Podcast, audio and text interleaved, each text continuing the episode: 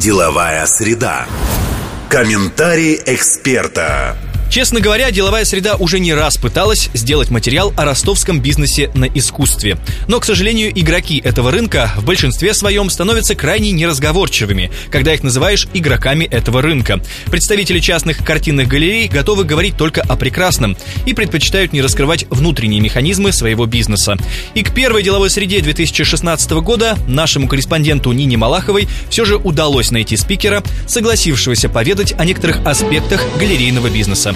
Сегодня в рубрике «Комментарий эксперта» Владимир Метельский, владелец одной из первых частных художественных галерей в Ростове, расскажет о том, как начинал свое дело, из чего складывается стоимость полотна и можно ли сегодня хранить свой капитал в картинах. Для справки. Владимир Метельский окончил Белорусский государственный институт народного хозяйства и училище имени Плеханова. Занимал высокую должность в Северокавказском управлении Госнаба, а после развала СССР решил заняться бизнесом. Несколько лет работал во Франции и странах Прибалтики. В 1996 году решил открыть свою багетную мастерскую и небольшой выставочный зал «Ренессанс» недалеко от площади Карла Маркса. Уже 20 лет помогает художникам продавать свои картины. Сейчас Сейчас в подчинении у Метельского два помощника. Владимир Метельский женат имеет взрослую дочь. Как оказалось, к решению открыть в районе площади Карла Маркса художественную галерею Владимир Метельский пришел не сразу. Он вспоминает, как эволюционировала его бизнес-идея в середине 90-х. Первая идея была построить рядом со своим домом какой-то источник э, дохода. И когда строился дом, я подумал, что здесь будет маленький ресторанчик или кафе, в который могут прийти и взрослые, и, и дети, у которых могли бы покушать пирожное, мороженое, там, прийти с семьями, посидеть спокойно. Но потом эта идея не нашла свое применение. Я подумал, что слишком будет много возни э, с санэпидемстанцией, с милицией, с полицией. И решил, что это будет женский клуб, в котором могут приходить женщины, сделав себе маникюр, педикюр, позагорав, искупался в бассейне. Уже здание было э, построено. А с прежних работ у меня осталось очень много картин. И я решил, что пусть это будет выставочный зал, в котором могут быть выставлены картины. И куда могут приходить все желающие бесплатно. Сегодня галерея «Ренессанс» приносит Владимиру Метельскому небольшой, но стабильный доход. В постоянной экспозиции представлены художники изо всех уголков России. Здесь представлены картины разных художников. И есть питерские художники, есть московские художники, есть саратовские. Донские художники у нас очень представлены в разных аспектах, но они стараются чувствовать конъюнктуру спроса. Художнику интересно не только написать картину, но и продать ее, чтобы получить какой-то доход. Краски очень дорого стоят делают холсты художников. Они не очень богатые люди, порой даже бедные. Но стоимость картин у нас разная. От 300 рублей и до бесконечности. Есть художник, он э, Рухля Владимир Константинович, он хороший художник. Он всегда очень скромный в своих запросах. Я его очень уважаю, ценю этого художника. Он делает картины недорогие, и они покупаются за небольшую сумму.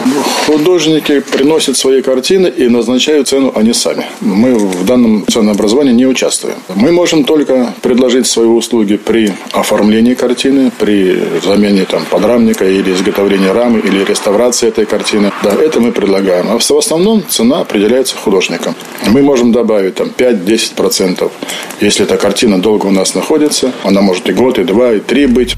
По словам Владимира Метельского, оформление холста также удовольствие не из дешевых. В зависимости от размера и качества материалов стоимость услуги может варьироваться от нескольких сотен до нескольких тысяч рублей. Цена определяется в зависимости от размера и качества применяемого материала. Может быть, на небольшую рамочку размером 21 на 30 рама стоить рублей 100-150, а может стоить 2-3 тысячи рублей в зависимости от стоимости применяемых материалов. Стараемся найти новых поставщиков, потому что этот бизнес, он требует постоянного совершенствования применяемых материалов. Потому что если применять одни и те же материалы, как были времена, когда был только поставщиком один Гомель из Беларуси, гомельский багет, он был очень прост, и было там мало наименований, мало позиций, и, конечно, было очень не очень хорошо. А сейчас выбор очень большой есть. И материалы поставляемые, Англии, Испании, Чехословакии или Чехии, так правильно будет, Турции, Израилем, Кореей. Выбор очень большой. Прежде чем вложить деньги в произведение искусства, нужно обязательно проконсультироваться с экспертом, считает Владимир Метельский. Кроме того, картина должна нравиться владельцу. Иначе подобный способ сохранения капитала не имеет никакого смысла.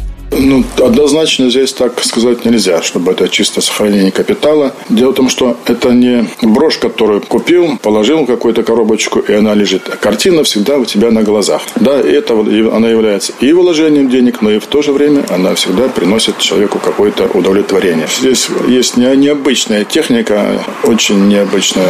Это пишет из художника Санкт-Петербурга бывший подводник. Фамилия у него Салищ.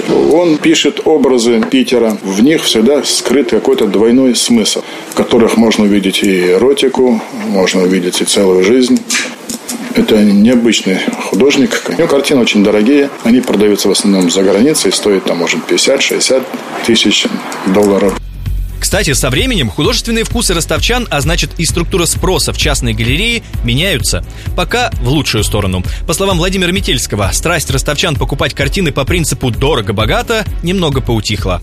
Ну, вкусы со временем у ростовчан меняются. Допустим, если вспомнить 90-е годы, там, начало 2000-х годов, то был период, когда приходили молодые, красивые, здоровые ребята и говорили, мне бы картину как можно побольше. Но сейчас, в общем-то, вкус у людей очень стал утонченный, интересный.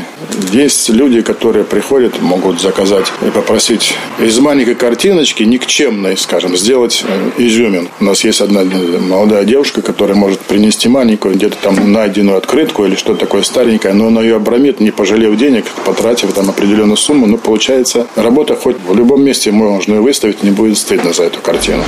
Напомню, в рубрике «Комментарий эксперта» о некоторых аспектах своего бизнеса рассказал владелец художественной галереи «Ренессанс» Владимир Метельский. На этом у меня все. Над программой работали Владимир Колодкин, Нина Малахова и Александр Цыбенко. Приумножения вам и здоровья. До следующей деловой среды.